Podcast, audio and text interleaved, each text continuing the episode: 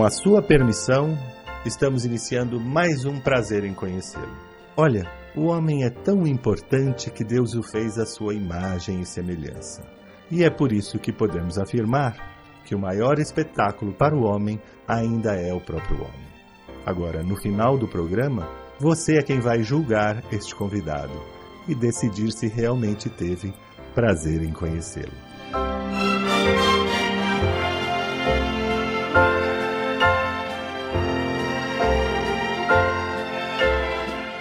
Brancato Neto apresenta Prazer em Conhecê-lo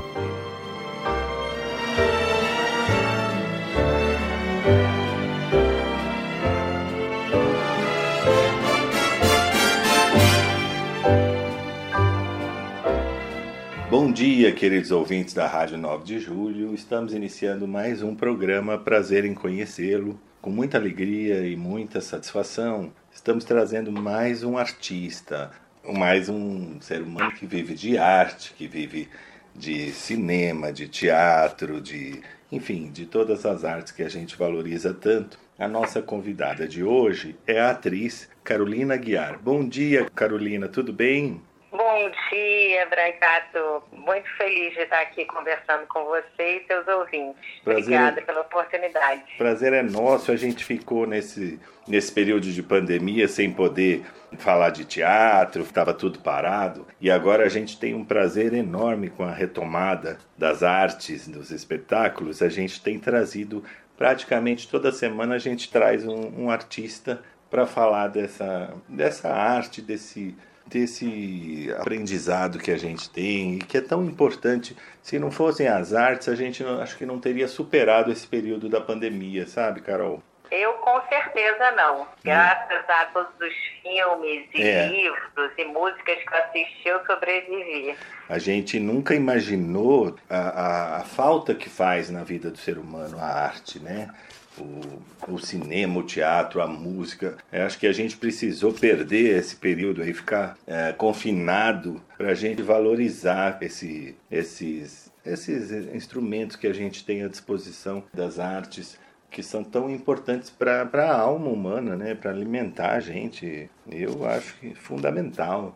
Para ter significado, né? É. é você sabe, Brancato, que eu fui é, no primeiro dia do primeiro espetáculo que reabriu no Rio de Janeiro. Sei. No Banco, Centro Cultural do Banco do Brasil. Eu estava lá no primeiro é. dia. Sei. Ainda era de portas abertas, ainda era com espaçamento, máscara e tudo mais. Sei. Mas, nossa, eu saí numa alegria tão profunda de ver dois atores em cena pessoalmente. Foi tão bonito. Fui ver a Clarice Nisquier no espetáculo que ela fazia exatamente sobre a pandemia. Sim. E foi tão bonito, saí tão agradecida. É emocionante, né? É, é emocionante esse reencontro com o humano. A gente tem necessidade desse lugar da transcendência da arte Sim. que ao mesmo tempo lembra quem nós somos verdadeiramente, né? Sem dúvida. Eu também tive no, no, no, retorno o ano passado, no retorno dos palcos, fui assistir um espetáculo com máscara, com distanciamento, mas na hora que terminou o espetáculo, que a gente levantou para aplaudir, foi uma emoção tão grande da gente na plateia e dos atores. É, foi um encontro maravilhoso, foi muito emocionante, foi muito bonito e, e realmente nós, nós precisamos, né? E a gente não imaginava, né, Carol, depois de uma pandemia que a gente achou que tivesse aprendido alguma coisa, fosse enfrentar uma guerra, né? Nossa, não, não me fale sobre isso, porque, olha, há alguns anos atrás eu fiz exatamente um espetáculo da Svetlana, que é aquela belorrussa que ganhou o prêmio Nobel de literatura Sim. e ela fez relatos de mulheres na Segunda Guerra Mundial, russas, que foram para a guerra. Sim fiz esse espetáculo e, e eu estava interessada em reconstruir essa humanidade que às vezes a gente perde né, no dia a dia, o sentido, a importância da vida do ser humano, como cada um é importante e tal. Mas eu nunca imaginei que eu estivesse fazendo algo ia acontecer de novo, que era uma guerra. É muito. Em nenhum momento da minha cabeça passou que realmente a gente ia ver bomba de novo explodindo e civis morrendo, prédios sendo derrubados. Eu nunca imaginei que a gente pudesse voltar nesse tempo, nesse lugar. Nem eu. Nem nos piores pesadelos a gente podia imaginar, Não. depois de uma pandemia, de tanta morte, é. de tanta dificuldade, nunca podíamos imaginar né, que a gente fosse entrar numa loucura dessa mundial, né? Uma, é uma loucura, é uma coisa... É muito triste. Esse livro da Svetlana é muito lindo porque ela fala que para a mulher mesmo, teve mulheres incríveis na guerra, elas foram grandes aviadoras, atiradoras, é, instrumentistas, tudo, né? Sim. Mas ela fala que para qualquer mulher, e fica claro no relato, que a guerra é só assassinato, só destruição. Que vencer a guerra não significa nada, porque a vitória da guerra é uma vitória em cima de destruição, não sobra nada, não sobra nada. Então, é, é, a coisa mais sem sentido sem do planeta. Não, não tem sentido nenhum nisso, porque morrem as pessoas, morrem o meio ambiente, morre Sim. a história, é, morre a dignidade humana, morre a ética, morre tudo. É, morre, morre a esperança daquelas crianças que estão sobre, sobrevivendo a uma guerra que não vão nunca mais esquecer. É, você tirou, né? Você tirou o futuro dessas, dessas crianças, dessas pessoas. Enfim, como se diz, na guerra todo mundo perde, né? Todo mundo não, perde. Não tem vencedores. E aí a gente vê mais uma vez a história das, das, fake news. Diz que a primeira, a primeira a perder, que a primeira coisa que se perde na guerra é a verdade, né? Sim, e, e essa guerra tem uma tristeza mais profunda ainda, porque essas pessoas eram irmãos, são parentes. Sim, sim. Esses sim. soldados que estão indo lá, sim eles são parentes. E, eles, com certeza, muitos deles estão apavorados com o que eles mesmos estão fazendo, entende? Sim, é quase uma guerra civil, né? É, é quase uma guerra civil. É muito duro, é muito, muito desumano a gente estar tá nesse lugar ainda tão bárbaro da existência. É muito com... triste. É.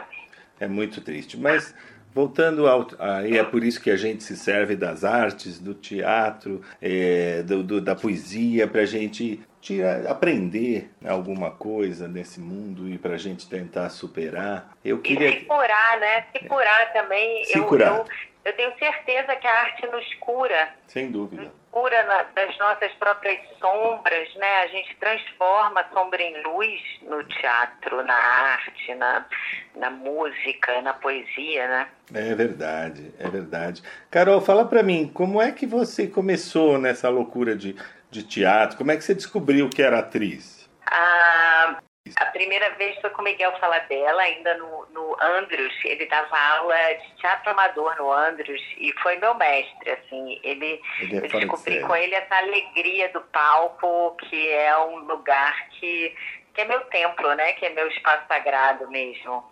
Aí depois eu fui fazer aula com a Miradade e aí eu descobri que que a rua, que o outro, que esse espaço de comunhão, é, é, esse é o espaço de encontro, né?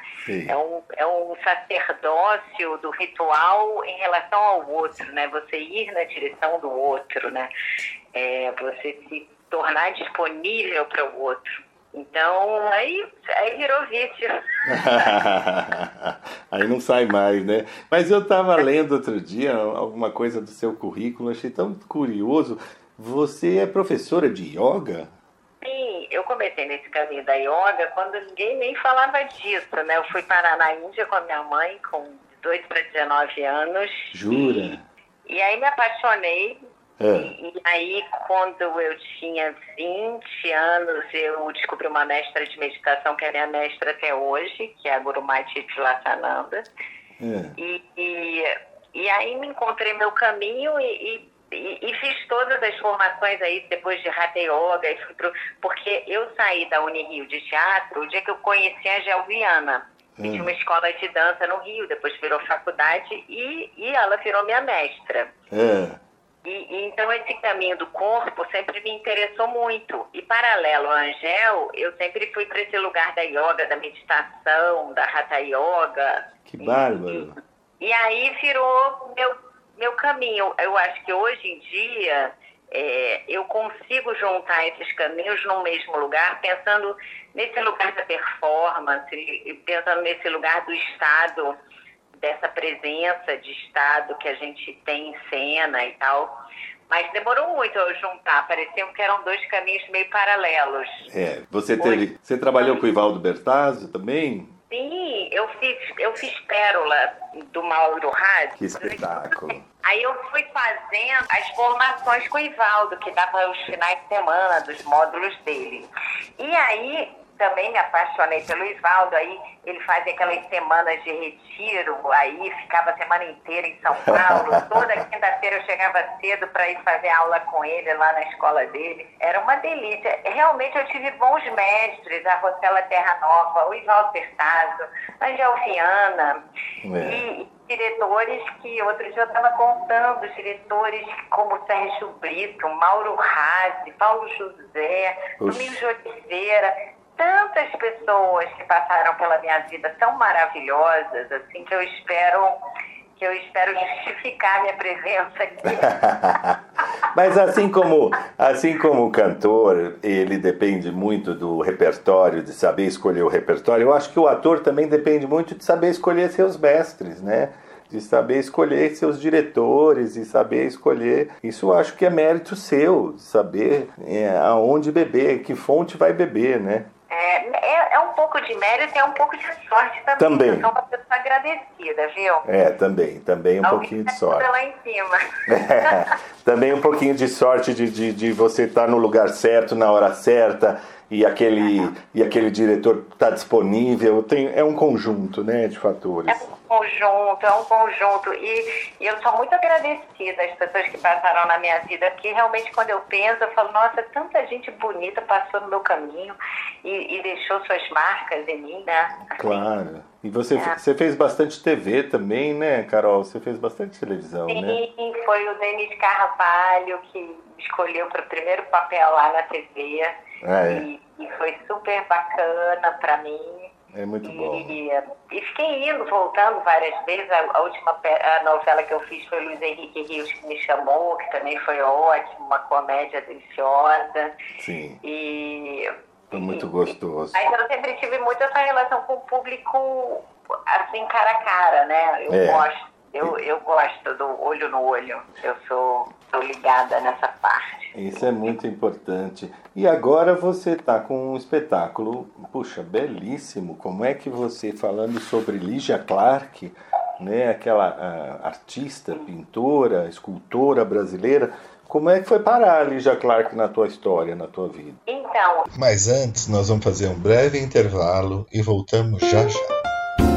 Prazer em conhecer Design e Decoração com Paulo Brites. Olá, amigos ouvintes da Rádio 9 de Julho. Hoje vou falar sobre um arquiteto paulistano que ficou conhecido por sua genialidade e também por não ser arquiteto. Como assim? Isso mesmo. Hoje vou falar de João Artacho Jurado. João Artacho Jurado era paulistano, filho de imigrantes espanhóis, nasceu em 3 de setembro de 1907. Deixou a escola muito jovem no começo da adolescência não terminando seus estudos básicos. Sua vida profissional começou no início da década de 30, trabalhando numa indústria de letreiros para feiras e exposições. Em 1934, abriu sua própria empresa de luminosos de neon e também continuou com a produção de letreiros e pequenos estandes em feiras, juntamente com seu irmão. Seus estandes sempre chamavam a atenção, recebendo sempre elogios. Artacho era autodidata em marketing, engenharia, arquitetura e muito bom de venda, e oferecia-se não para fazer apenas um estande, e sim a feira inteira. Até que em 1939 foi responsável pela construção da Feira do Centenário de Santos e do Bicentenário de Campinas.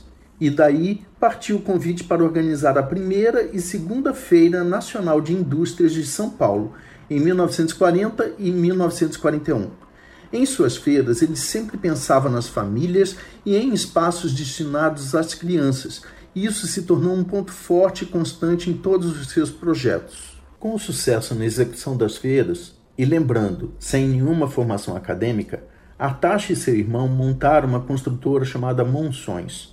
A princípio, começaram a construir casas e daí partindo para grandes edifícios. E sempre fazendo uma ótima campanha de marketing, conseguia vender rapidamente as unidades de seus prédios e passou a ser o sonho de consumo da classe média ascendente, sendo símbolo de status quem era proprietário de um apartamento no edifício Viadutos ou no Louvre, Planalto, Piauí, Santo Honoré, Bretagne e são almejados até hoje. Foi um dos primeiros a construir prédios com piscinas e também piscinas nas coberturas, o que era mais raro ainda para a época. Seus projetos eram quase cenográficos e se caracterizavam por uma miscelânea de estilos, abusos estéticos, cores fortes, pastilhas e exageros decorativos. Como ele não tinha formação acadêmica nem em arquitetura nem em engenharia, chamava atenção e causava revolta dos arquitetos e órgãos competentes da época. No seu auge, quando estava construindo vários edifícios simultaneamente, a inflação disparou e, como Brasília estava sendo construída, aconteceu um aumento absurdo no custo dos materiais de construção. Como ele tinha vendido as unidades muito rápido, Artacho viu que o que havia sido arrecadado com as vendas não seria suficiente para o término das construções e tentou repassar esses aumentos para os compradores, que logicamente se negaram. Com isso, teve que usar boa parte de sua fortuna para honrar os compromissos, e ainda não foi suficiente, um desses prédios foi terminado pelos próprios condôminos. E assim, Artacho começou seu declínio, sendo atacado por tudo e por todos, pelos arquitetos, pelos compradores, órgãos de engenharia e arquitetura. E após sua morte em 1983, seu valor foi lembrado por uma revista internacional muito conceituada em arquitetura, que fez uma lista com os prédios mais bacanas do mundo. E olhe quem apareceu nessa lista: o edifício Bretagne, projetado e construído pelo nosso Artacho. Se você está em São Paulo, não deixe de ver a exposição Artacho Jurado Arquiteto, sim, com interrogação no final, que se encontra no Museu da Cidade de São Paulo. Vale a pena. E semana que vem eu volto com mais um bate-papo de decoração. E não se esqueçam de me seguir nas redes sociais. No Instagram é by underline icono e no Facebook é by icono. Até lá! Prazer em conhecer Design e Decoração com Paulo Brites. Voltamos com prazer em conhecê-lo, hoje recebendo a atriz Carolina Guiar, que está em cartaz com a peça Lígia, aqui em São Paulo. Como é que foi parar a Lígia Clark na tua história, na tua vida? Eu fazia Gelviana e uma das minhas professoras, que virou minha parceira, inclusive minha coreógrafa, é a Ana Vitória, é. ela estava fazendo uma proposição da Lígia dentro da associação da Lígia Clark, que tinha uma galeria de arte, que era um lugar super bacana aqui no Rio. Sim. E eu fui fazer a proposição da Lígia, que ela chamou alguns bailarinos para fazer. E depois a Alessandra Clark, neta da Lígia Clark, me apresentou o espaço da associação. E de repente abriu um armário é. com os diários da Lígia. Mas assim, eram muitas gavetas. E uma quantidade inacreditável de coisa que a Liz escreveu, que eu não sabia. E Nossa. na hora que eu vi aquilo, eu vi exatamente a pergunta que eu faria para mim mesma, né? Porque eu sempre me interessei no corpo, no corpo do outro, no, nesse lugar do corpo, do sagrado do corpo. E a Lígia veio foi uma pintora que saiu da parede na direção do corpo do outro ainda. Ela terminou o trabalho dela exatamente fazendo uma terapia no corpo do outro. Sim. E aí eu falei, nossa, ela deve ter respondido isso nesses papéis aqui. aí eu virei para a Alessandra, a neta dela, que mal me conhecia, falei assim, posso fazer uma peça de teatro com esses diários? Não. E a Alessandra na mesma hora falou, pode? Nossa, que loucura! E foi aí, a Alessandra e o marido dela assinam o cenário do espetáculo. Eu faço, inclusive, a peça com, com os objetos da Lígia, as réplicas do, dos objetos dela, assinados lá pela associação. É uma parceria com a associação. Então, é, e, e, e, eu dei esses diários para Maria Clara Matos, que é minha amiga, minha irmã e, minha, e roteirista, e que ficou louca porque era uma quantidade inacreditável de coisas. E, e a Lígia é muito profunda, muito densa, Sim. mas ela fez um trabalho lindo com os diários. É. E, e, e, quem assina a direção é a própria Maria Clara com a Bel Kutner. Sim. As duas que que é uma dupla maravilhosa. Então é um mulherio danado, né? Você está vendo que é um. Agora a gente tem uma produtora mulher, Thaís Alves, maravilhosa. É um, é um mulherio fazendo. E é curioso que você falou que você foi dirigida pelo Paulo José, né? Sim. E agora com a, pela Bel Kuttner. É, é, e é a segunda vez que eu e Bel e Maria Clara trabalhamos juntas, assim, a gente, a gente se gosta muito e, e tem uma, um diálogo muito bonito. Eu gosto muito da Bel também, gosto dela como é. atriz também, eu acho ela extraordinária. Também não podia ser diferente, né? Filha de quem é, né? Sim, ali, e, e, e agora lá aí em São Paulo, na Bolsa de Arte, é, quem assina a luz é o Samuel Betts, mas quem opera a luz e coordena lá a luz pra gente é a Ana Kutzner, a outra filha do Paulo José, irmã da, da Bel. Irmã da Bel. Ah, é? que bárbaro. São filhas da, da Dina Sfat também, que era uma grande atriz, né? Sim. Extraordinária. Mas que bacana, aí você entrou nessa, nessa loucura, né? Porque pegar os diários de uma, de uma pintora, de uma escultura, e, e criar um, um solo de teatro, porque é um solo, né? É um solo. Agora, Lígia, eh, o desafio que a gente teve muito difícil foi cortar o texto, porque todo o texto que ela escreve é maravilhoso, mas a gente queria fazer a trajetória exatamente da criação dela, Sim. das perguntas que levaram ela adiante. Só que a Lígia era uma mulher que acreditava na fusão entre vida e arte, Sim. não na separação.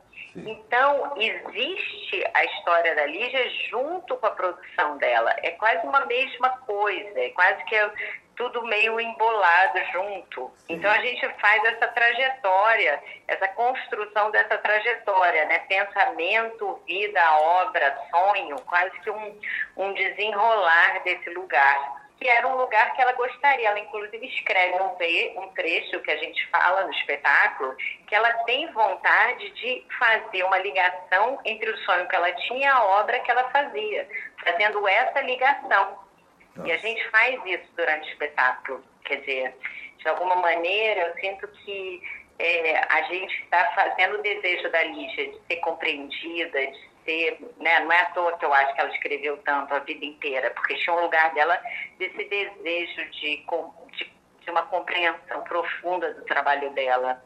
Sem e, dúvida. Ainda eu... mais que eu acho que hoje em dia as pessoas compreendem mais o trabalho dela, Sim. os psicanalistas, os psiquiatras, tem muitos artigos escritos, as pessoas da performance, do corpo, mas naquela época ela, ela ainda foi muito mal compreendida, muito mal aceita, né? Hoje em dia já reconhecem de outro lugar. Então, eu acho que, tem, que, que tinha essa vontade dela mesma de, de ser entendida de um outro lugar, de ser ouvida. Eu acho importante a gente é, falar aqui para o nosso público, o nosso ouvinte, a Lígia Clark foi uma escultora, foi uma pintora, né, uma artista chamava Lígia Pimentel Lins, ela nasceu em Belo Horizonte em 1920.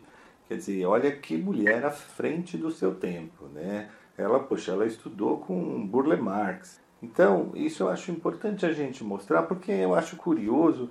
Hoje a gente ouve as pessoas falarem, parece que só hoje que, que criou-se vida inteligente no Brasil. Né? Parece, é, parece que só hoje que as mulheres têm dificuldade, não que não tenham, mas que a mulher tem dificuldade, que ela não passa por isso, por aquilo. Gente, nós temos gente maravilhosa que já tinha dificuldade nos anos 30, nos anos 40, nos anos 50 e que fez muita coisa que a gente não conhece a nossa história. É, essas, essas mulheres, por exemplo, a Lígia nunca levantou bandeira de ser feminista, não. mas ela viveu o feminismo profundamente. Claro. Ela se separou cedo, teve vários casamentos, dedicou a sua vida à arte, vendeu tudo que tinha, era uma mulher rica que, que, que perdeu tudo porque se dedicou profundamente à arte, não vendia nada naquela época, não. ninguém era milionário, ninguém comprava arte assim, foi para fora do país, trabalhou na Sorbonne, ela tentou, ela, ela, ela, ela é, é, capinou muito chão pra gente mesmo. Muito, muito. muitas batalhas pra gente. É, e ela, como várias outras mulheres, né? É. Então, a gente reconhecer e, e, ser grato a esses caminhos, né? Que foram forjados a, a, com a própria vida, né? Foram forjados Sim. com muito sofrimento. Muito Foram sofrimento. mulheres que enfrentaram batalhas e, e ficaram muito sozinhas, né, no processo. Sem dúvida. Eu, claro, eu não sou contra, eu acho que a gente tem que lutar, as mulheres precisam lutar cada vez mais pelo seu papel, mas a gente não pode esquecer, achar que nós estamos inventando a roda agora, né? A gente não pode esquecer que nós temos grandes mulheres no Brasil em todas as áreas, no esporte, na cultura, na arte, mulheres muito à frente do seu tempo, mulheres que com doçura, com jeitinho, foram quebrando barreiras, foram sem nenhum apoio, não havia rede social, não havia o politicamente correto na época, né? É, é. E, e, e eu acho que o que está acontecendo agora, que eu acho bonito, interessante, é a partir dessa valorização do discurso, né, das minorias, das dificuldades, a gente está resgatando artistas que foram incríveis, entendeu?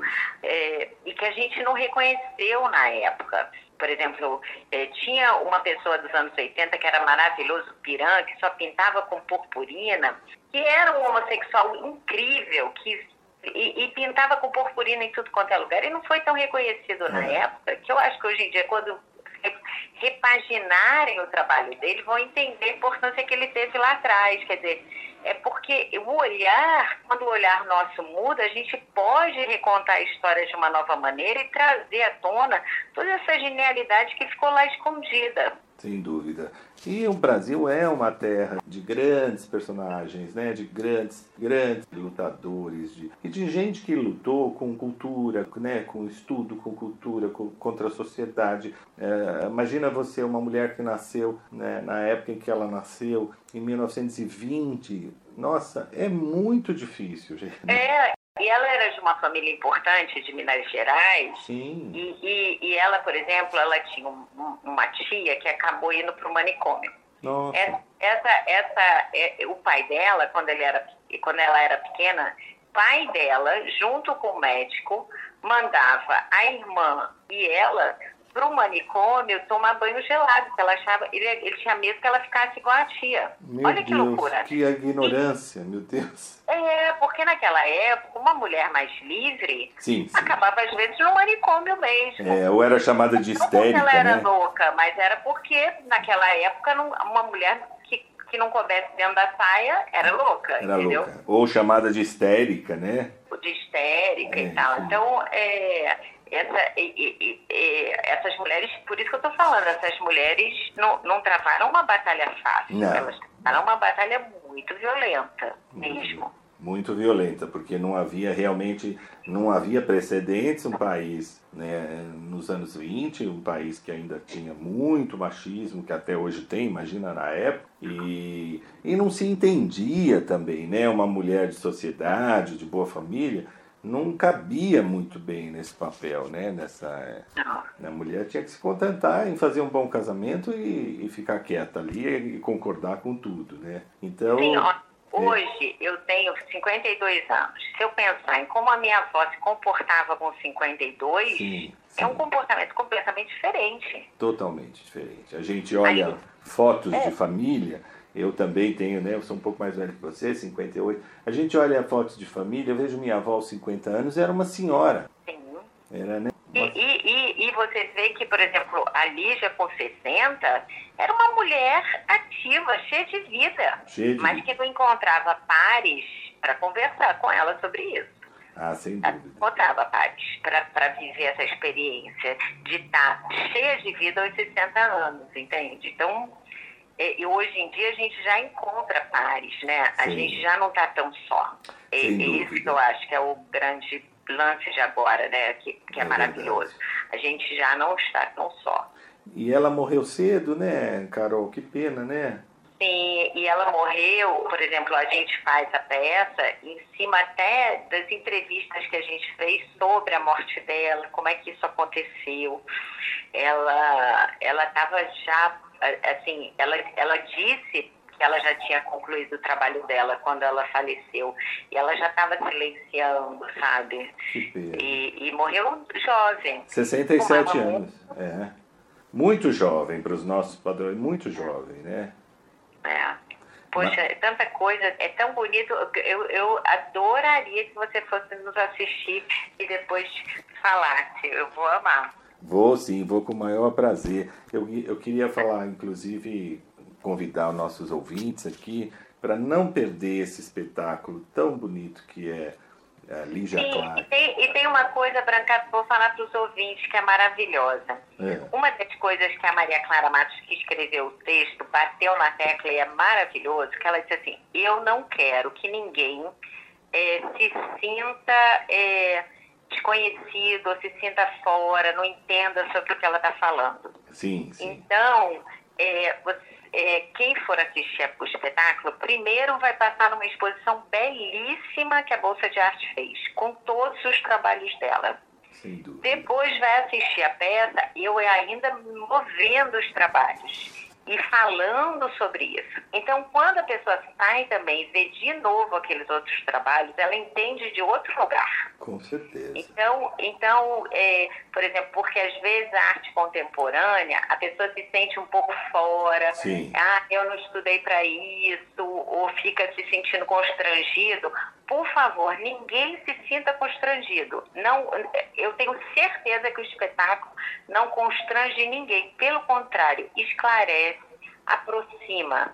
Sem dúvida. É isso que é bacana, gente. Quando a gente vai ao teatro, eu costumo dizer aqui, o, o teatro não é uma experiência de uma hora, é uma experiência de uma semana, porque a gente sai do teatro pensando, refletindo, lembrando de frases. Então, quando você vai a uma peça como essa, por exemplo, Lígia, a gente é mais do que uma peça, né? É uma exposição, é uma aula, é um, uma apresentação. A gente vai vai mergulhar nesse mundo, vai ver as obras, vai aprender, vai ouvir, é, a, vai ver a peça, depois vai sair olhar de novo.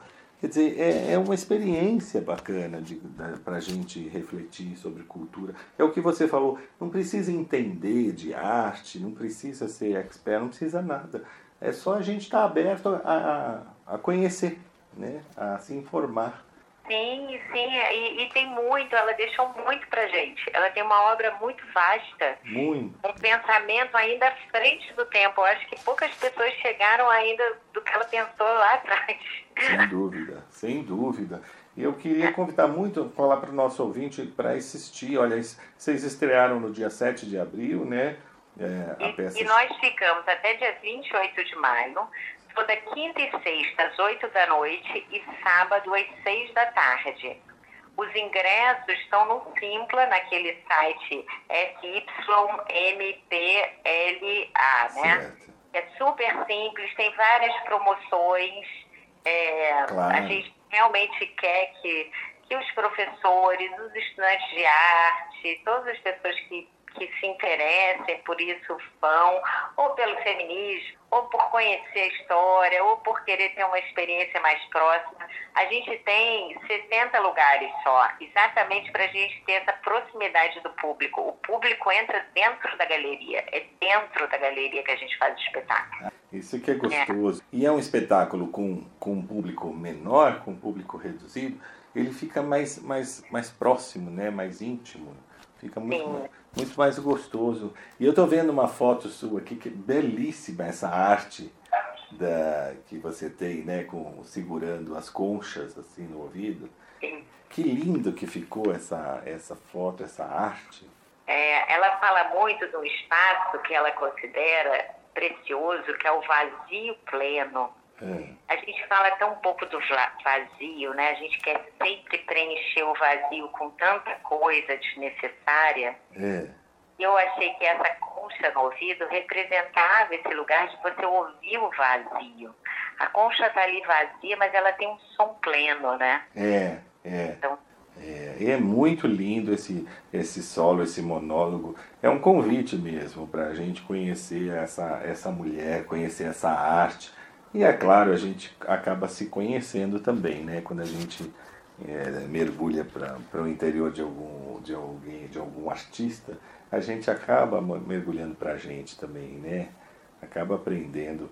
Eu estou encantado com essa peça, viu, Carol? Parabéns pelo ah, trabalho. Parabéns Obrigada, pelo trabalho. Feliz. Vou ficar muito feliz de receber todos os ouvintes lá. E, e, por favor, deem feedback. A gente acha tão bom ouvir o que vocês sentiram, claro. o que vocês pensaram. Claro, sem dúvida. Então vamos convidar todos os nossos ouvintes toda quinta e sexta às 20 horas e sábado às 18 horas na Bolsa de Arte é, aqui em São Paulo, né? E pelo você os ingressos podem ser comprados pelo Simpla, tem promoções também. O espetáculo chama Lígia, que fala da grande é, pintora, escultora Lígia Clark. E claro, belíssima atuação da Carolina Guiar, nossa querida atriz, e também com direção de Maria Clara Matos e Bel Kutner, né? Sim. Além de muita gente boa também, né? Porque a gente fala de teatro, mas a hora que a gente lê a ficha técnica, por um espetáculo ser encenado, precisa de tanta gente boa junto, né? Figurino. Nossa, a ficha técnica é enorme. Enorme. É enorme. Eu gosto de falar porque a gente tem assessoria de imprensa da Morente Forte, a gente tem curadoria, preparação vocal, visagismo, iluminação. É, às vezes o ouvinte não tem ideia, né? O telespectador, às vezes o, o espectador de teatro, às vezes não imagina quanta gente é necessária para um espetáculo, né? Sim, e, e, e, eu falo que assim, não existe monólogo sozinha. Eu nunca estou sozinha em cena. Hum. Ali tem mil vozes, né? É. E, porque o teatro ele é do coletivo, por é. isso que é uma arte tão viciante, tão maravilhosa porque é a arte de encontro com o outro, encontro com a equipe, porque você não está sozinho sendo, você não constrói nada só. Nada. Encontro com o outro que está assistindo, porque o teatro não acontece sem o público. É. Então, e, e, então é, é, tão lindo isso, porque a gente tem uma ideia e essa ideia vai tomando, vai passando por várias mãos, por várias mãos, por várias mãos, por várias outras ideias até chegar ao público, ele, ela caminhou muito. É, é, um sonho que foi construído a várias mãos. É verdade. Isso é lindo. É lindo demais. Então, gente, muito, muito prazer em convidar vocês todos para assistir essa peça Lígia na Bolsa de Arte, toda quinta e sexta às 20 horas e no sábado às 18 horas. Vamos ver a Carol dar um show ali de interpretação, Carolina Guiar fazendo a grande escultora e pintora Lígia Clark. Carol, muito obrigado pela sua participação. Obrigada a você, Brancato. Vou ficar muito, muito, muito feliz de te ver, pessoalmente. Eu, é, pode deixar que eu vou com o maior prazer. Olha, um forte abraço e até a próxima, se Deus quiser. Até a próxima. Um beijo. Outro. Tchau, tchau. Prazer em conhecer Direito e Justiça. Queridos ouvintes da Rádio 9 de Julho, a gente tem esse quadro aqui no programa que a gente presta um serviço público sobre direito, sobre justiça. Continuamos no mês do imposto de renda, quase todo mundo é obrigado a declarar. Por essa razão, nós estamos recebendo hoje o Dr. Carlos Crossara, especialista em direito tributário, formado pela PUC, Universidade Católica, especialista em direito tributário também pela PUC, mestre em direito pela USP, e fui sócio do escritório Leite Tosto e Barros aqui de São Paulo. Bom dia, doutor Carlos, tudo bem? Bom dia, como vai? Tudo bem? Tudo bem, graças a Deus. Eu gostaria que você explicasse para gente, a Receita ela é, prorrogou o prazo esse ano, né? Sim, sim, prorrogou para o final de maio. Aliás, essa vem sendo uma prática aí reiterada, sim. principalmente por conta da pandemia. Nós estamos num ano que, embora haja aí uma, uma diminuição dos casos, que haja inclusive um grau de contágio menor, né? Sim. Às vezes assim, as atividades não estão totalmente presenciais, porque a pandemia ela ainda, ela ainda subsiste, né? É verdade. Como isso aí afeta bastante o dia a dia, não só dos contribuintes, mas também do funcionalismo público, Sim. então optou-se por é, prorrogar o prazo para entrega, que era tradicionalmente até o final desse mês de abril, para o final do mês seguinte, em maio, para justamente dar aí, tanto aos contribuintes quanto aos funcionários da Receita, um prazo maior para poder organizar suas rotinas aí e cumprir com as obrigações perante o fisco. Certo. Então, eu gostaria de perguntar, nós, nós falamos aqui num outro programa, alguma coisa a respeito, vamos reiterar, quem são os contribuintes que são obrigados a declarar esse ano? Assim, em geral, contribuintes que possuem bens, direitos e que oferem renda aqui no Brasil, ainda estejam, estejam na faixa de isenção, Sim. que eles são obrigados a, a declarar. Que é muito importante para justamente que haja um controle né,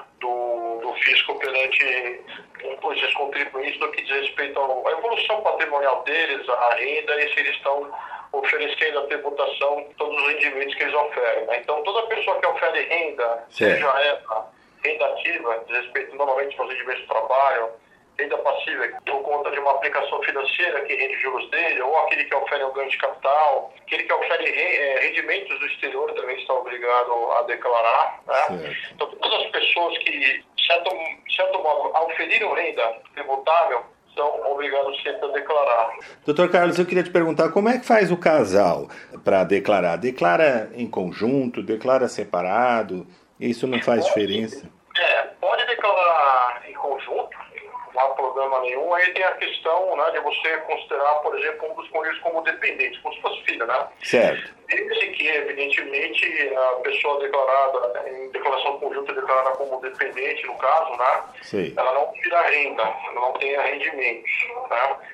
Então ela não poderia ser colocada como dependente. Mas sim, se pode fazer a declaração em conjunto, mas em havendo renda, ainda mais hoje, né? Que a gente está numa realidade hoje que as mulheres estão dominando o mercado, trabalham, elas oferem rendimentos, etc. Então elas podem ter deduções, elas podem ter apurações bem diversas do, do outro cônjuge. Então, sempre que existem rendimentos eh, diferenciados no que diz respeito à origem, e sempre que existirem, no caso, deduções, como, por exemplo, tratamento de saúde, previdência oficial, Certo. filhos dependentes também, etc. Quando você tem aí no casal uma multiplicidade de tipos de rendimentos e uma multiplicidade de despesas dedutíveis, é preferível que se faça declarações separadas. Certo. O que não pode acontecer, por exemplo, é o marido e a esposa declararem o filho como dependente, os dois, né? É, os dois não, porque aí no caso, é, o que acontece na prática, né? Se for uma despesa só, que for incorrida por um dos cônjuges, só o que incorreu efetivamente na despesa é que pode declarar o dependente a despesa como dedutível. Certo. Né? Nós somos pena de você ter uma dupla dedução né, de uma despesa que foi incorrida uma vez só. Certo. Né? E aí você tem esse problema. Então sempre você tem que atentar para quem, no caso é, dos cônjuges que vai declarar o filho como dependente, se ele realmente possui. Isso é muito importante e é motivo de muitas muitos questionamentos semana fina. né? A pessoa que obviamente declarar como dependente, ela tem que ter renda suficientemente declarada para poder arcar com as despesas, com o sustento do dependente. Ah, certo. Entendi. Isso dá uma relevância, né? Porque Claro. tem. Da mesma forma, também não faz sentido uma pessoa se declarar dependente de outra, né? Se ela tem renda suficiente. Claro. Se ela tem renda, se ela tem condições de subsistir, de, de se manter com os próprios rendimentos. Certo. Agora, é, é claro que a Receita, quando você começa a declarar, né, logo no início ela já pergunta se você tem o cônjuge e qual é o CPF do cônjuge, né? Então, ela vai cruzar certamente essas duas informações, né? Tem, não tenha dúvida. Aliás, esse ponto que você tocou é importantíssimo, tá? É. A Receita Federal Brasileira é extremamente competente na fiscalização e cobrança de contribuintes. Ela tem toda uma parafernália Sim, tecnológica, ela, ela tem toda uma parafernália que cruza né? as informações. informações, é, tanto da fonte pagadora quanto da fonte recebedora, ou cônjuge, ou então é, qualquer fonte de rendimento de qualquer lugar que você declarar, obviamente ele vai querer cruzar Certo. a declaração da fonte para saber se, se coincide. Qualquer discrepância que houver Certo. entre fonte arrecadadora, ou, desculpe, fonte pagadora, fonte recebedora, então o cônjuge entre si, dependendo de qualquer é, incompatibilidade de informações, pode gerar sim procedimento de malha. Tá? Certo, certo. E Isso não é um problema, porque se tiver restrição, por exemplo, pode travar a restrição de imposto de renda, Certo. pode abrir uma fiscalização, né? é uma dor de cabeça. Então, sempre, absolutamente sempre que se recomenda é que as partes eh, se comuniquem umas com as outras, né, para saber se as declarações correspondem um espelho da outra, porque esse trabalho é feito via sistema. Certo. É porque no Brasil você tem dezenas de milhões de declaração de imposto de renda, é impossível humanamente o Sim. fiscal eh, conciliar esses dados por procedimento manual. Então é tudo feito via sistema. Aí você abre, no caso, uma ocorrência, sempre que tem um determinado problema, uma incompatibilidade, o sistema aponta, Certo. já gera um procedimento de malha automático e o contribuinte é chamado a prestar esclarecimento. Então, isso acontece principalmente quando tem dissidência, ou também acontece, por exemplo, quando existem rendimentos que precisam ser declarados, né? Sim. E a fonte pagadora declarou que pagou para a fonte recebedora, que é o favorecido, o favorecido não declara, né? Certo. É a mesma coisa. Então, quer dizer, é sempre que tem um lançamento que chama de uma perna só, né? Sim. Uma pessoa informa, a outra não, aí você também tem procedimento de malha. Vai bloquear. Por exemplo, é importante que o contribuinte, na hora que for preencher sua declaração, que ele esteja muito atento aos números, a centavos, aos detalhes, né? Exato. Tem que ter atenção aos números, tem que sempre comparar. Por exemplo, principalmente, a, a, a o principal é, principalmente o assalariado, a principal informação, né? Sim. Para o assalariado, principalmente, é o informe de rendimentos. Exato, exato. Então, isso é importantíssimo.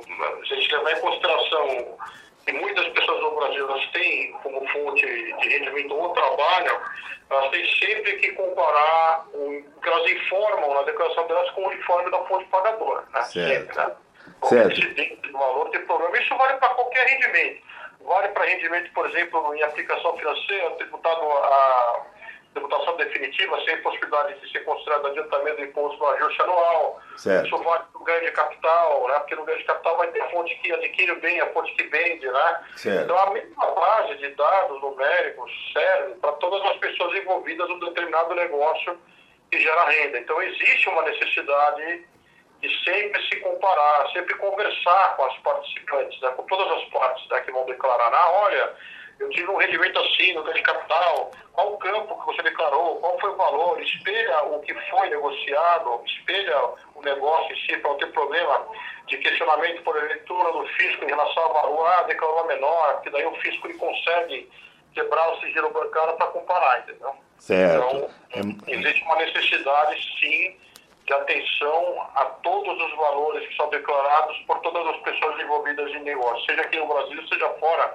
E também no, no, no cenário internacional, é, existe a possibilidade dos governos, né, principalmente pelos, pelas suas receitas federais, vamos assim dizer, trocar informações, trocar figurinhas sobre, por exemplo, contribuintes que, que têm dupla residência ou que já tiveram, por exemplo, fontes de rendimento em outros lugares, né? Certo. Para verificar se, se as informações desse contribuinte que tem dupla residência ou que tem fontes de rendimento em vários lugares do mundo, né?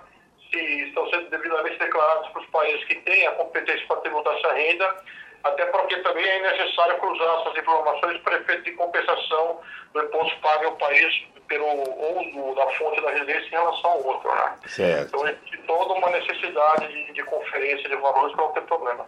Certo. Então, por exemplo, o nosso, o nosso ouvinte que ele vai declarar, ele trabalha numa empresa, ele só tem uma fonte de renda. Ele tem que pegar a declaração que a, que a empresa né. Informe, né? O informe de rendimento que é o que a empresa. Que a empresa o que ela vai fazer? Ela vai dar um papel para o empregado dela, Sim. chama informe de rendimento, ela vai formar o, o, valor bruto do rendimento pago no ano, né? Certo. Sempre a base anual. Aí ela vai pegar e destacar, por exemplo, o que foi recolhido de, de contribuição previdenciária oficial, o que teve retenção de fonte, né?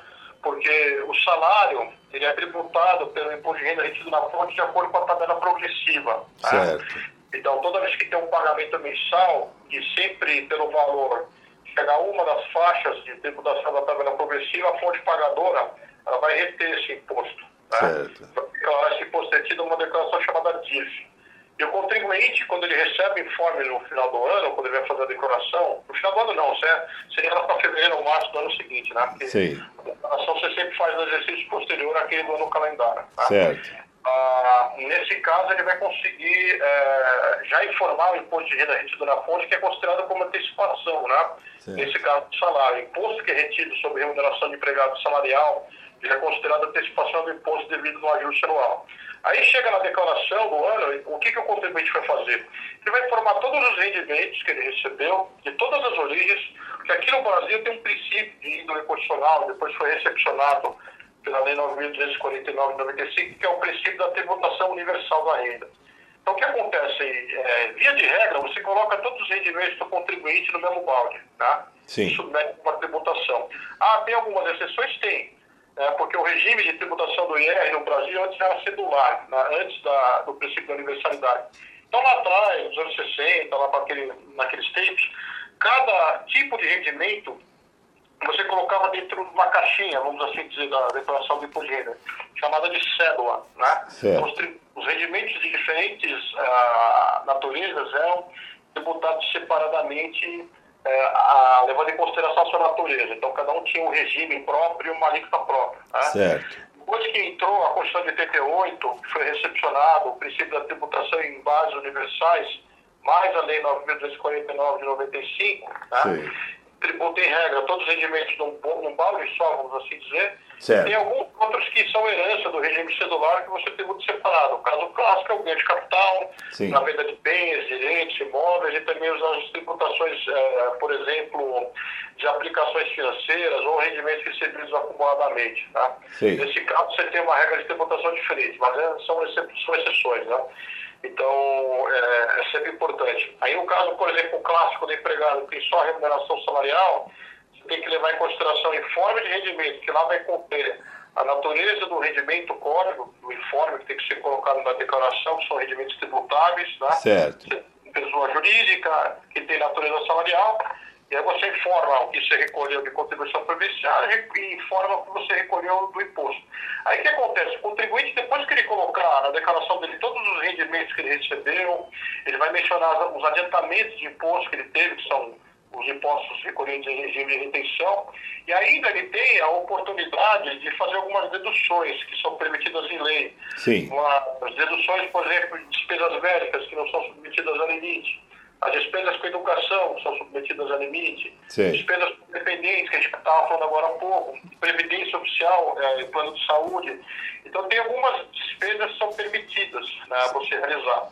E aí, depois, nesse encontro de contas, com base, vamos dizer assim, no total retrato patrimonial daquele contribuinte, certo. vai ser gerado um, um imposto final devido a pagar, que levou em consideração é, todos os rendimentos e todas as deduções possíveis previstas em lei para aquele contribuinte. Certo. E, obviamente, depois que você considera o valor do imposto devido, você considera também o que foi adiantado em regime de fonte. Certo. Então, se o que foi retido em regime de fonte for maior do que o imposto que for uh, calculado pelo, pelo ajuste anual, certo. essa diferença você pode receber de volta através de um procedimento, todo mundo conhece, que é um procedimento de restituição de poder. Certo. E esse valor que você recolher maior, ele vai ser é, remunerado pela taxa Selic. Tá? Certo. Ao passo que, é, em sendo o valor de retenção em fonte menor do que o imposto que você declarou pelo ajuste anual, levando aí em consideração todas as variáveis que interferem na apuração do imposto, essa diferença você vai ter um prazo para recolher. Certo, certo. Básica, assim, num retrato bem geral. Sim, sim. É, do modo é assim que funciona a metodologia, né? Tá ótimo.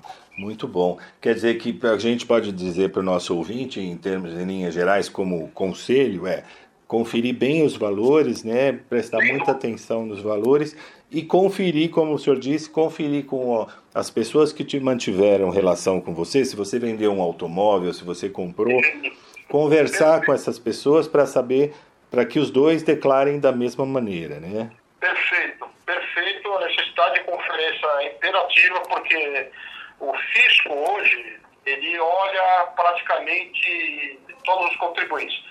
Mas o que acontece? Como você tem hoje maciçamente o uso de tecnologia para cruzar dados, sem dúvida. Às vezes, de, sei lá, de alguns milhares de reais que são incompatíveis já podem ser pegos, até menos. Né? Claro, claro, claro. Então, e, é, e aí... tem que erro em CNPJ, pode dar problema também, porque daí, quando você coloca um número errado de CNPJ, o fisco não consegue fazer o cruzamento de informação entre a, a fonte que, que paga e a fonte que recebe. Exato. Depois de renda, você tem sempre essa preocupação, né? Inclusive declarar aqueles rendimentos que são Uh, no caso oferecido à tributação, são tributáveis. Né? É claro que você tem rendimentos que não são tributáveis, que o, a legislação informa, né? todos eles uh, de forma exaustiva, Sim. no regulamento de renda. Já tem toda a consolidação uh, que demonstra quais são os rendimentos que, no caso, são isentos do imposto. Agora, sendo tributável, você tem a obrigação de declarar. E se você não declara o fisco pegar, você vai ser autuado e, além da cobrança do imposto, ainda vai tomar uma multa de ofício de 75% mais os juros, né? Claro. Então, quer dizer, o fisco, o fisco brasileiro ele é referência mundial em eficiência, em, em vamos dizer assim, em agressividade é, é. de cobrança. É verdade. Então, o que a gente chama de sanha arrecadatória aqui no jargão, né? então, é verdade. Não é à toa que tem um leão, né? Ele é representado pelo leão. O leão está sempre com fome. Então, ele poder morder, ele vai morder, não tenha dúvida.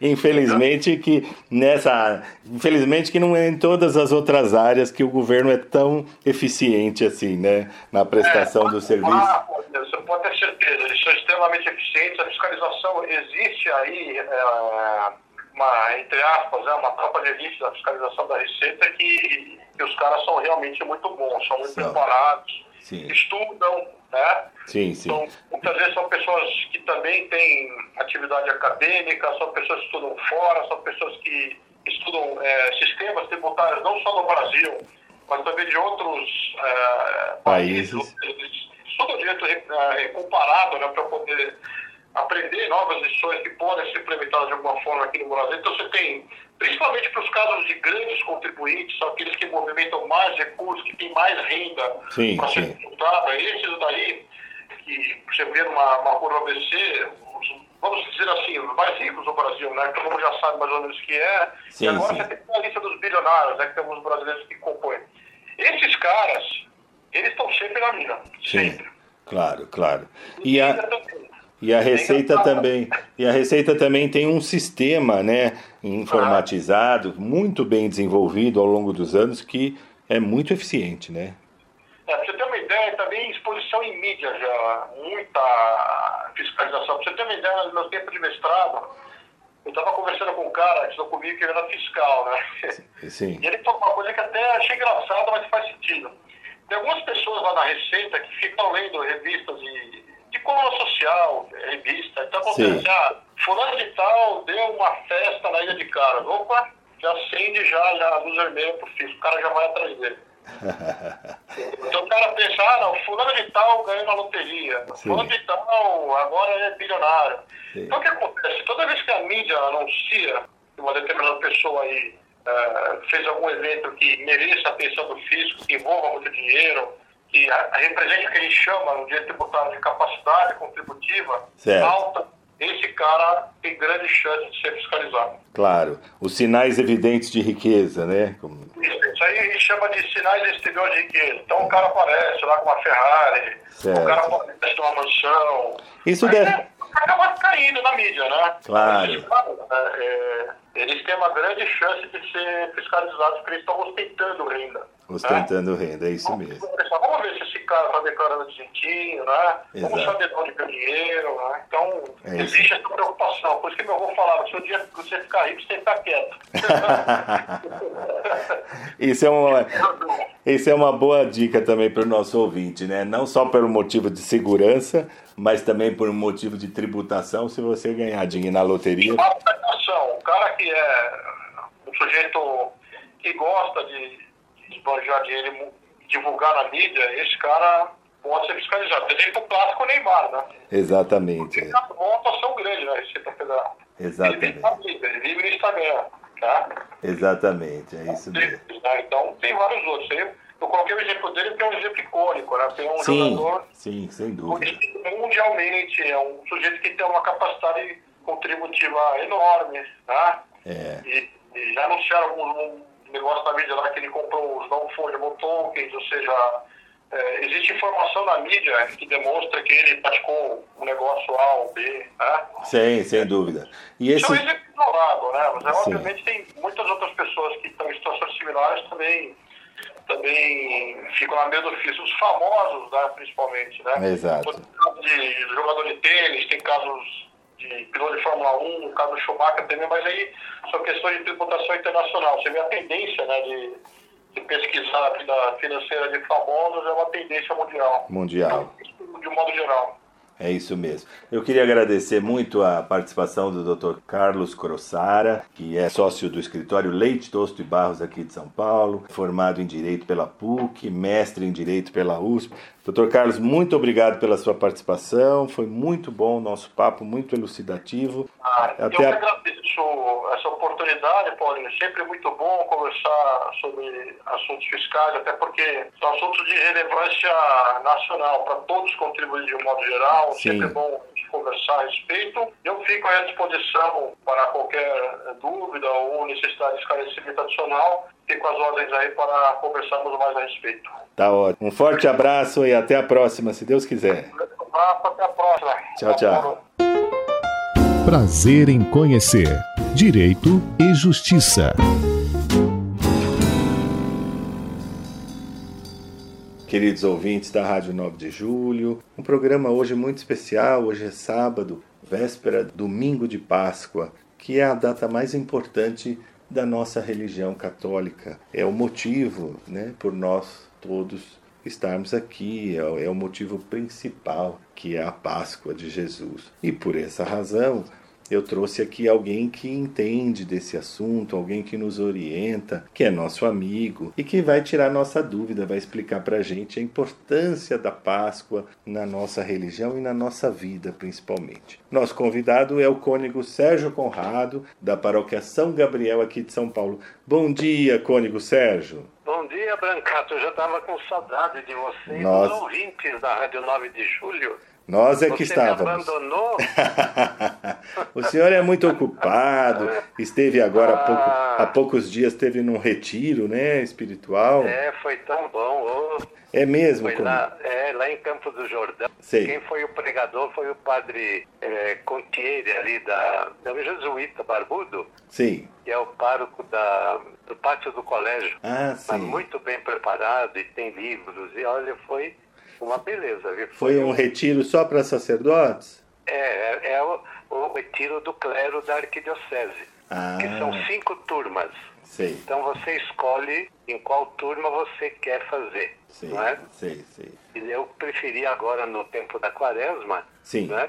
E foi muito bom. Muito. Eu queria que o senhor explicasse para gente o que, que significa né, começar a quaresma, a Páscoa, qual a relação entre esse período da quaresma, que são 40 dias, a Páscoa. Explica para gente, para quem não, não conhece, para quem não está lembrado, qual é a importância. Então, queridos ouvintes, as minhas saudações e, naturalmente, nós já estamos na boca é. do final da quaresma, que é a Páscoa, não é? Sim. Então, tradicionalmente, a igreja, desde os primórdios, guarda 40 dias antes da Páscoa, Sim. lembrando aqueles 40 dias que Jesus ficou no deserto, rezando, fazendo penitência, jejuando, para se preparar para a sua missão. Ele não tinha ainda começado a pregar para o povo. Ele fez 40 dias de penitência, o diabinho foi lá tentá-lo para ele transformar pedra em pão porque ele estava com fome. Ele falou: não, não, não, só de pão vive homem e tal. Depois queria que Jesus subisse no, no pináculo do templo e adorasse um pouco o demônio, porque ele disse que isso tudo é meu e vou te dar isso. Falou, não tentarás o Senhor teu Deus. E espantou o, o, o, o demônio, né? Sim. Então a quaresma teve a sua origem aí. Um tempo da gente afugentar as tentações e se transformar. A, a conversão é o grande marco da, da, da quaresma, né? A conversão através da oração, do jejum e da esmola. São os três pilares da quaresma, que vão desembocar, como no domingo passado, no domingo de Ramos, Sim. Que foi o início da Semana Santa não é? A Jesus entrando em Jerusalém, na sua cidade, para se entregar. Só que ele já tinha dito para o pessoal: o meu reino não é desse mundo. Eu não vim aqui para substituir o governo romano, não. O meu reino é para transformar as pessoas por dentro, por Sim. dentro. Eles até acharam interessante e tal, então pegaram ramos e tal e fizeram aquela festa na entrada de Jesus, mas alguns dias depois voltaram atrás e condenaram, Sim. condenaram Jesus, né?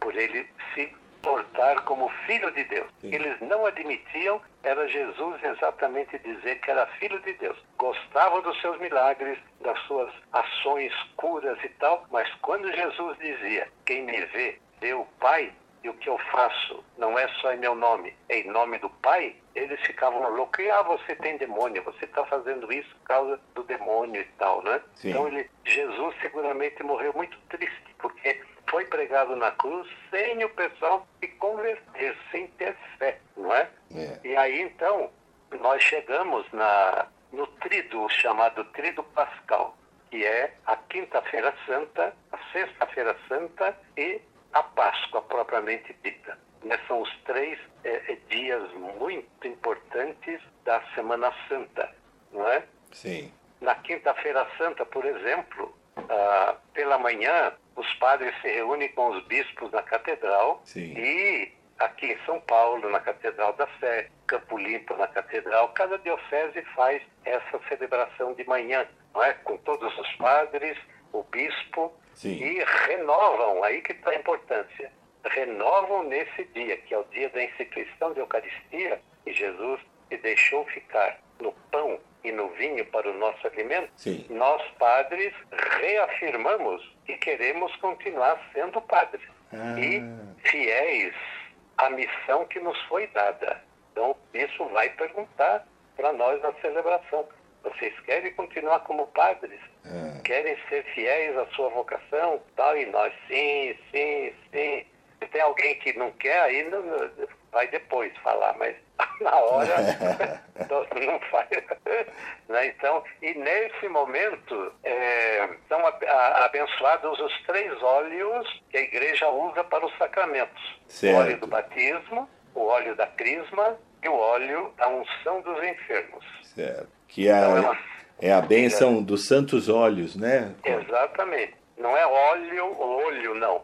É, é óleo, o óleo, azeite. Sim, né? sim, sim. É uma cerimônia muito bonita. E depois cada paróquia recebe os três vidrinhos com os óleos novos, abençoados, e o antigo que sobrou, sim. joga na terra. Ah, joga na terra. Joga na terra. É, isso para que cada ano se renovem os óleos nas paróquias, não fica o óleo velho, né? Ah, quer dizer que, né, olha como a igreja é linda, a simbologia da igreja é muito bonita também, né? É. Então esses óleos que, os, que todos os sacerdotes utilizam, por exemplo, quando eu peço a um sacerdote para vir comigo a um hospital, levar a unção dos enfermos. Ou Ele crisma, leva o óleo é, dos enfermos. Né? Esse óleo já está abençoado na quinta-feira santa do Na quinta-feira santa. Por isso que a gente não precisa abençoar mais quando vai ver o doente, porque já está abençoado. Já está abençoado. Né?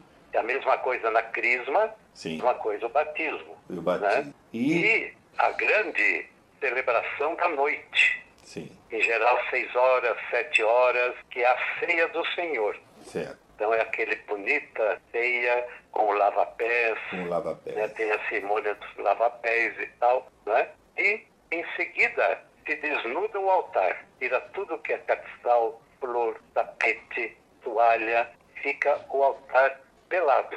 Sim. Significando que Jesus está preso. Ah, tá. Está preso, está sendo condenado.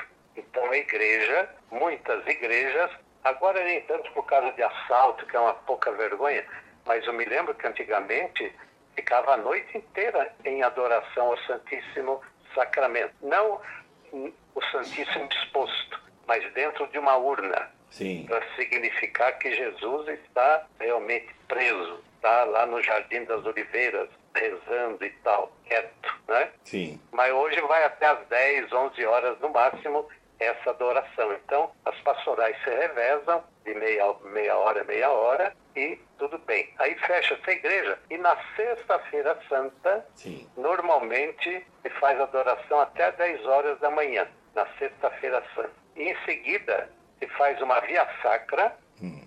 com todo mundo que está ali na igreja certo. e depois cessa.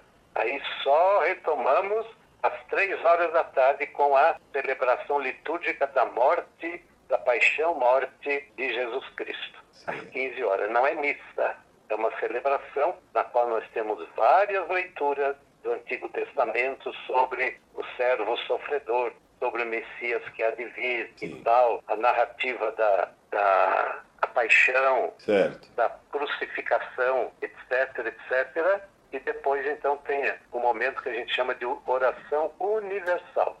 Então a gente reza por todo mundo. São dez orações meio grandes, né, mas muito bem elaboradas Sim. pelos governantes, pelos doentes, pelos judeus, pelos não crentes, pelos que não acreditam em Cristo, outras religiões e tal. É uma, um momento muito bonito. Né? Certo. E depois tem a comunhão, isso na Sexta-feira Santa. Então, aí as paróquias têm que prever o número, por exemplo, de partículas para consagrar na quinta-feira santa noite, para que dê comunhão para o pessoal na sexta, porque na sexta não pode celebrar missa. Certo. É o único dia do ano, né, Cônigo? É, em que, exatamente. Que não se celebra a missa e não se consagra, né? É, e não tem intenção para defunto, nada, nada, nada, nada. Aliás, quinta, sexta e no domingo não se deve colocar outras intenções para não desviar a atenção Sim. da Páscoa. Da né? Páscoa, claro.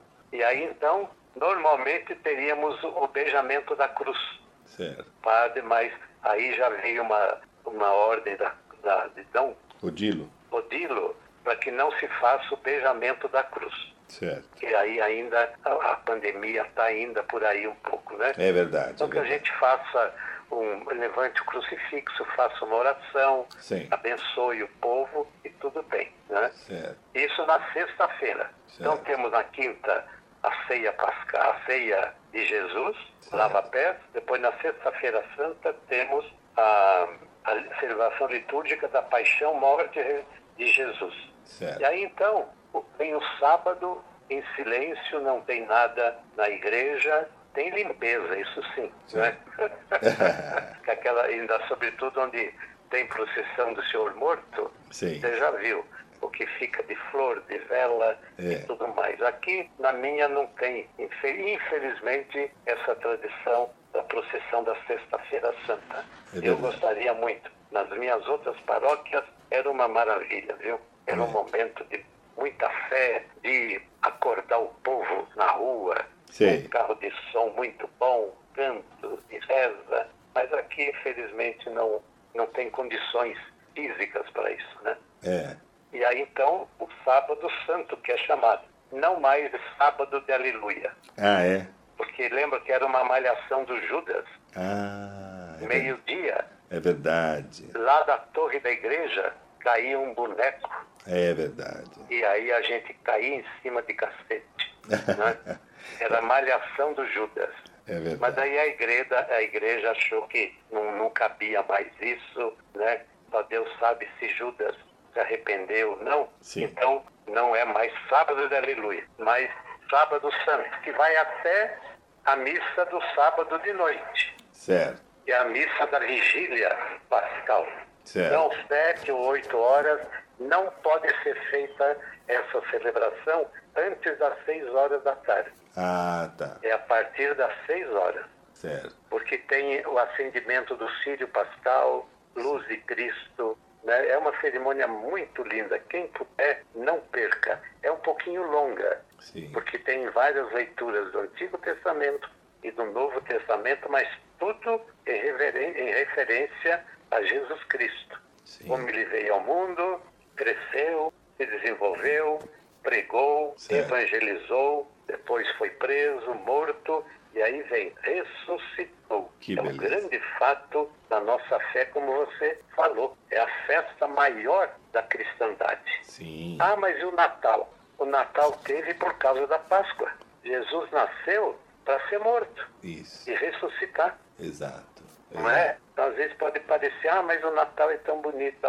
Tá bom, é bonito, mas de fé mesmo é Sim. a Páscoa. Como São Paulo disse, se Cristo não ressuscitasse, a nossa fé seria fumaça. Sim. E deixa, é importante deixar claro aqui aos nossos ouvintes, eh, tanto aos católicos, que nós somos uma religião que se baseia num líder, num Deus que ressuscitou para nos salvar e que Claro. promete a nossa ressurreição. Tem, há pessoas que dizem ah, as religiões são todas iguais, são todas boas, pregam as, as boas ações. De fato, as religiões pregam as boas É, ações. algumas coisas, mas o fundamento Exato. elas não têm. A única religião no mundo em que, que tem um líder e que diz que veio ressuscitar por nós, morrer por nós, é um ato de amor muito grande, mas algumas pessoas seriam capazes de morrer por nós. A nossa mãe, por exemplo, né? É. Ela seria capaz até de morrer por um filho. Mas ressuscitar só o nosso Deus.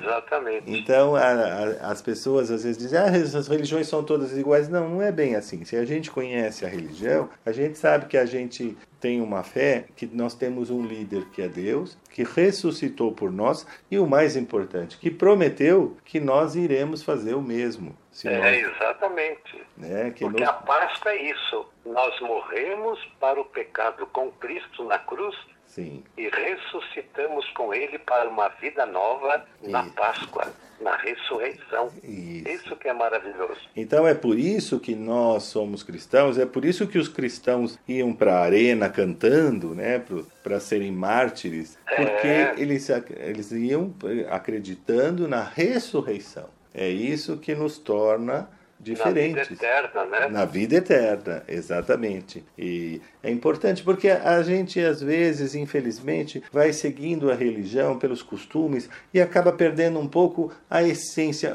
aquilo que é mais importante, né? Exatamente. A gente, às vezes, segue tantos ritos, tantos detalhes da religião. Jesus fala isso num, numa das passagens, né, vocês estão tão preocupados com as, né, com as, com as escrituras e esquecem do homem, esquecem de Deus, né? Às vezes a pessoa segue tanta, tantos detalhes das religiões em geral, mas esquece que o mais importante é o fundamento, né? É o fundamento. A gente não é católico porque Jesus nasceu, nem é católico porque a igreja é bonita, nem porque o cônego Sérgio é simpático. A gente é católico porque a gente quer ressuscitar. A é, gente quer ressuscitar. Quer ser discípulo e discípula de Jesus, Isso. seguir o seu caminho, Isso. morrer para o pecado e ressuscitar para uma vida nova. Isso. Veja aquela passagem tão bonita de Lucas, Sim. quando Jesus soube que o seu amigão Lázaro Sim. tinha morrido Sim. em Betânia. Ele vai lá, aí Marta, uma das irmãs,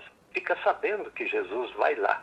Correu do lado dele e falou: Mestre, se o senhor tivesse aqui, tivesse aqui, meu irmão não teria morrido.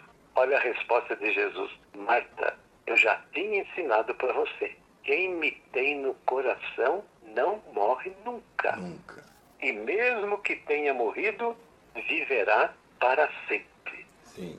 Olha que coisa maravilhosa. Não é jogo de palavras, não é dogma de fé. Sim. Quem tem Deus no coração não morre nunca. Sim. Pode morrer humanamente, mas espiritualmente não. Por isso que ele falou, vamos lá ver Lázaro. Ela falou, mas mestre, já faz quatro dias que ele está no túmulo, já está cheirando, não tem importância, vamos lá. Lázaro, vem para fora. E Lázaro veio andando. Isso. Então, Jesus ressuscitou Lázaro de novo para a vida humana. Sim. Lázaro ia continuar vivo como ele estava antes. Sim. Mas não a, a, a, vida eterna, não. A vida eterna, não. Ele depois, naturalmente, iria morrer de novo. Sim. E aí sim, aí ia para a vida eterna. Né? Então é muito importante a gente pensar nesse sentido. Às vezes mesmo ou, vocês, queridos ouvintes, ficam aí batendo a cabeça por causa de falecidos e tudo mais e como é que vai ser. É uma lição para nós, quando vocês vão rezar missa de sétimo dia, reúnem aquele bastante gente, parentes, amigos, lembrem-se de uma coisa: as leituras da missa não são para o defunto. As leituras da missa são para os que estão vivos, estão ali na igreja. Então, ali nós rezamos pelo descanso eterno do falecido, mas ao mesmo tempo temos que ganhar um recado para nós. Sim. Temos que sair da missa de sétimo dia, trigésimo, seja lá quanto tempo for, daí com uma mensagem de Deus para nós. Sim, sim. E é aí, né, Cônigo, que a gente tem a oportunidade de mostrar a nossa fé. Né? Claro. Na hora que a gente passa por uma perda, por uma tristeza que é realmente muito difícil, é aí que a gente vai mostrar para os nossos irmãos que nós somos diferentes, que nós somos cristãos. É. que nós vamos mostrar. A gente não nossa... se desespera, não bate a cabeça na parede. Isso. Não, não. Claro que a gente chora. Claro. A gente sente saudade. Você perdeu papai e mamãe, eu também perdi. Claro. Claro que é. E, e ninguém toma o lugar. Não. A gente sabe que o lugar dele está reservado. Mas Deus é tão bom, tão misericordioso dá um jeito para a gente tocar a vida para frente. Sem dúvida, sem dúvida. Lembrando desse, desse pessoal querido nosso, né? E é Então, uma oportunidade. É, diga. e é uma oportunidade que a gente tem de mostrar. Assim como os, os apóstolos, quando pregavam e, e as pessoas diziam, vejam, vede como eles se amam, né? É. Ou, ou os mártires que, que morriam cantando e, e, e com, essa, com essa atitude convertiam tanta gente, porque as pessoas estavam vendo e dizer, puxa, como é que o cara morre cantando? Ele deve ter a religião dele, deve ter alguma coisa que eu não sei, que eu não Pois conheço. é, porque ninguém, dúvida. Ninguém morre cantando com os filhos de braço com as crianças. Nem então, fale. essa é a nossa obrigação nesse momento de tristeza. Não é que a gente vai dar risada, não vai ficar triste, mas a gente vai mostrar que tem fé, como o senhor disse, que não está desesperado, que a gente vai mostrar que, que a gente tem algo mais, né? Que é o que Jesus nos trouxe. E tudo isso é baseado nesse domingo de Páscoa, né, Cole? Exatamente, que é precedido pela celebração da vigília. A que vigília. tem é, é, uma rica e longa celebração. Tem leituras, como eu disse, que farão resumo de toda a história da salvação. Sim. Nós acompanharemos os que se prepararam para receber os sacramentos da iniciação cristã. Renovaremos a nossa fé batismal Sim, e finalmente cantaremos alegres o aleluia. Sim. O aleluia, né?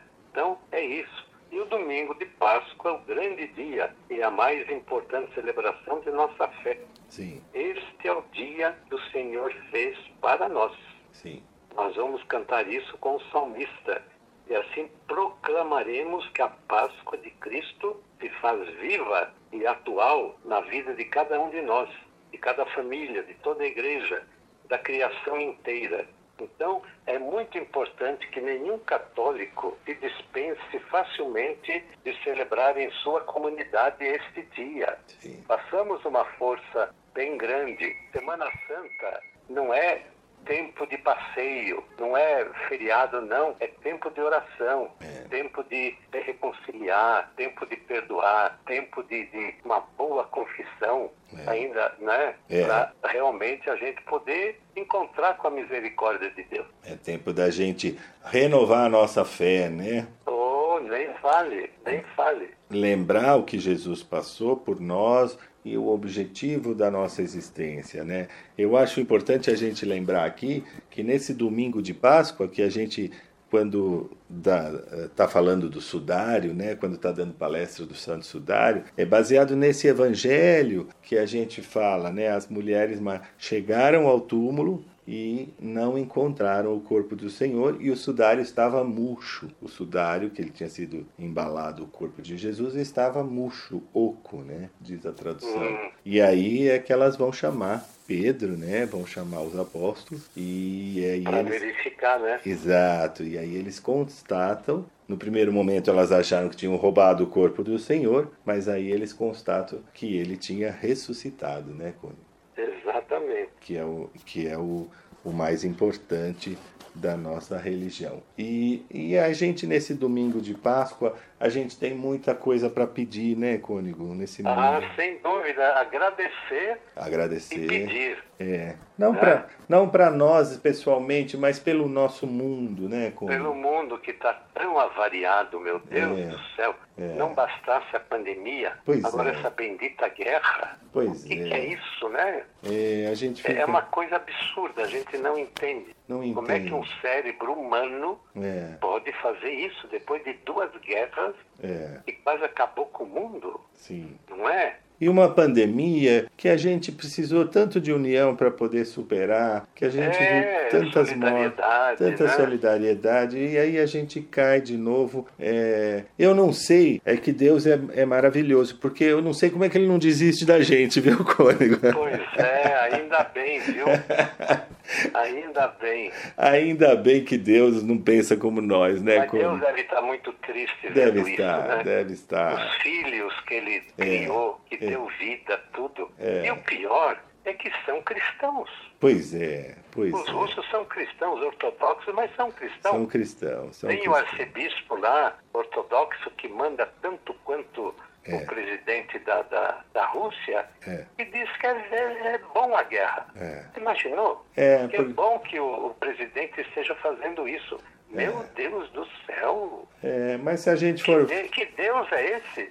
Se a gente for pensar que foram os próprios religiosos, né, os sacerdotes que, que condenaram Jesus, né, É, o mundo vai caminhando do mesmo jeito. pode se esperar muito mais coisa, né? É, em nome de Deus se fez muita barbaridade. E mas uma coisa que eu queria ressaltar antes da gente pedir a sua bênção é aquilo que o senhor falou sobre é, Marta, né, e Maria do Lázaro, quando ela diz se o senhor, ela dá uma bronca quase em Jesus, né, porque eles tinham avisado Jesus que o que o amigo dele estava doente, estava doente e ele não foi, não pôde ir. E aí ela disse se o senhor tivesse aqui, quase que dizendo o senhor chegou atrasado, né, com Jesus. É. E a gente faz um isso.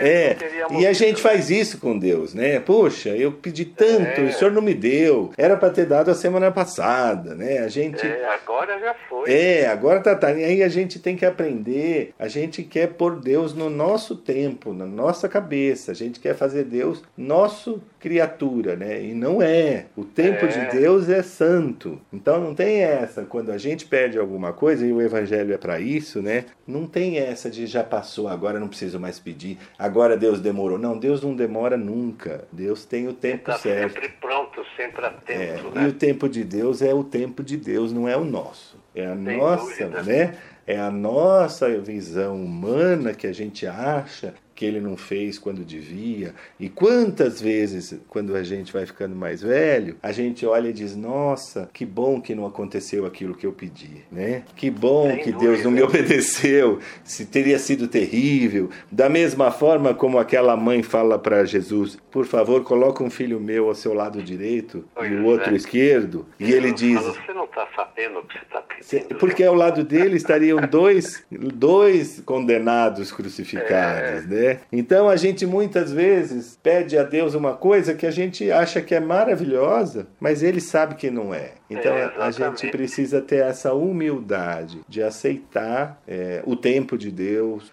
a forma como ele faz as coisas. Não é fácil, né, Cônigo? A gente Não é, não. é fácil. Mas então, é, nessa Páscoa nós temos que agradecer muito a Deus Sim. pela pandemia tá baixando, Sim, sim. morrendo menos gente por Sem causa dúvida. do Covid. É isso não é? mesmo. Temos muito que E agradecer. De nós estarmos vivos. Também, também. Podermos mais um ano celebrar Páscoa. Sem Nós dúvida. temos que levantar a mão para o céu. É não é? verdade. Eu, com meus 80 anos, então só tenho que agradecer. Todos né? nós, todos nós. Isso tudo. Então eu vou, o, Brancato, dar a bênção para você, para todos os nossos queridos ouvintes, que é a bênção da missa da Páscoa. Ah, que tá bom? lindo, que bom, que bom. Então vamos lá. O Senhor esteja convosco. Ele está no Ele meio, está no de, meio nós. de nós. Pai de misericórdia que vos deu um exemplo de amor na paixão do seu Filho, vos conceda pela vossa dedicação a Deus e ao próximo a graça da sua bênção. Amém. Amém. O Cristo, cuja morte vos libertou da morte eterna, conceda-vos receber o dom da vida. Amém. Amém. Tendo seguido a lição de humildade deixada pelo Cristo, participeis igualmente de sua ressurreição. Amém. Amém. Abençoe-vos, Deus Todo-Poderoso, Pai, Filho e Espírito Santo. Amém. Amém. Glorificai o Senhor com vossa vida, que vocês tenham muita paz e que sejam realmente transmissores da paz pascal para os seus irmãos e irmãs, sobretudo para as suas famílias, queridos ouvintes da Rádio 9 de Julho. Amém. Amém. Cônigo, muito obrigado pela sua participação. Que o senhor tenha um, um domingo de Páscoa abençoado. Muito obrigado. Como abençoada obrigado, é a tá sua bom? presença na nossa vida e na nossa rádio. Que Deus conceda as bênçãos, saúde e muita, muitas, muita força para continuar o seu magistério, Isso. se Deus quiser. Tá, então um grande abraço, Brancato, e obrigado pela oportunidade, tá? Um forte abraço e um santo domingo para o senhor. Feliz e Santa Páscoa a todos. Obrigado para o senhor também. Tchau, tchau. Tchau.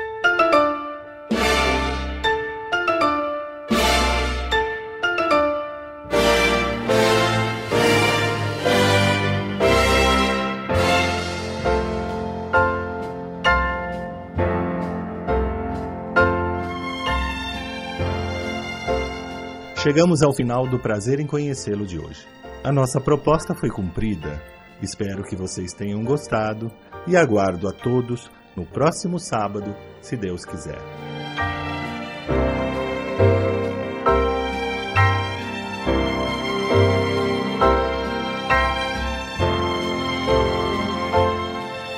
Prazer em conhecê-lo, com Brancato Neto, todo sábado, das sete e meia às nove da manhã. Porque o maior espetáculo para o homem ainda é o próprio homem.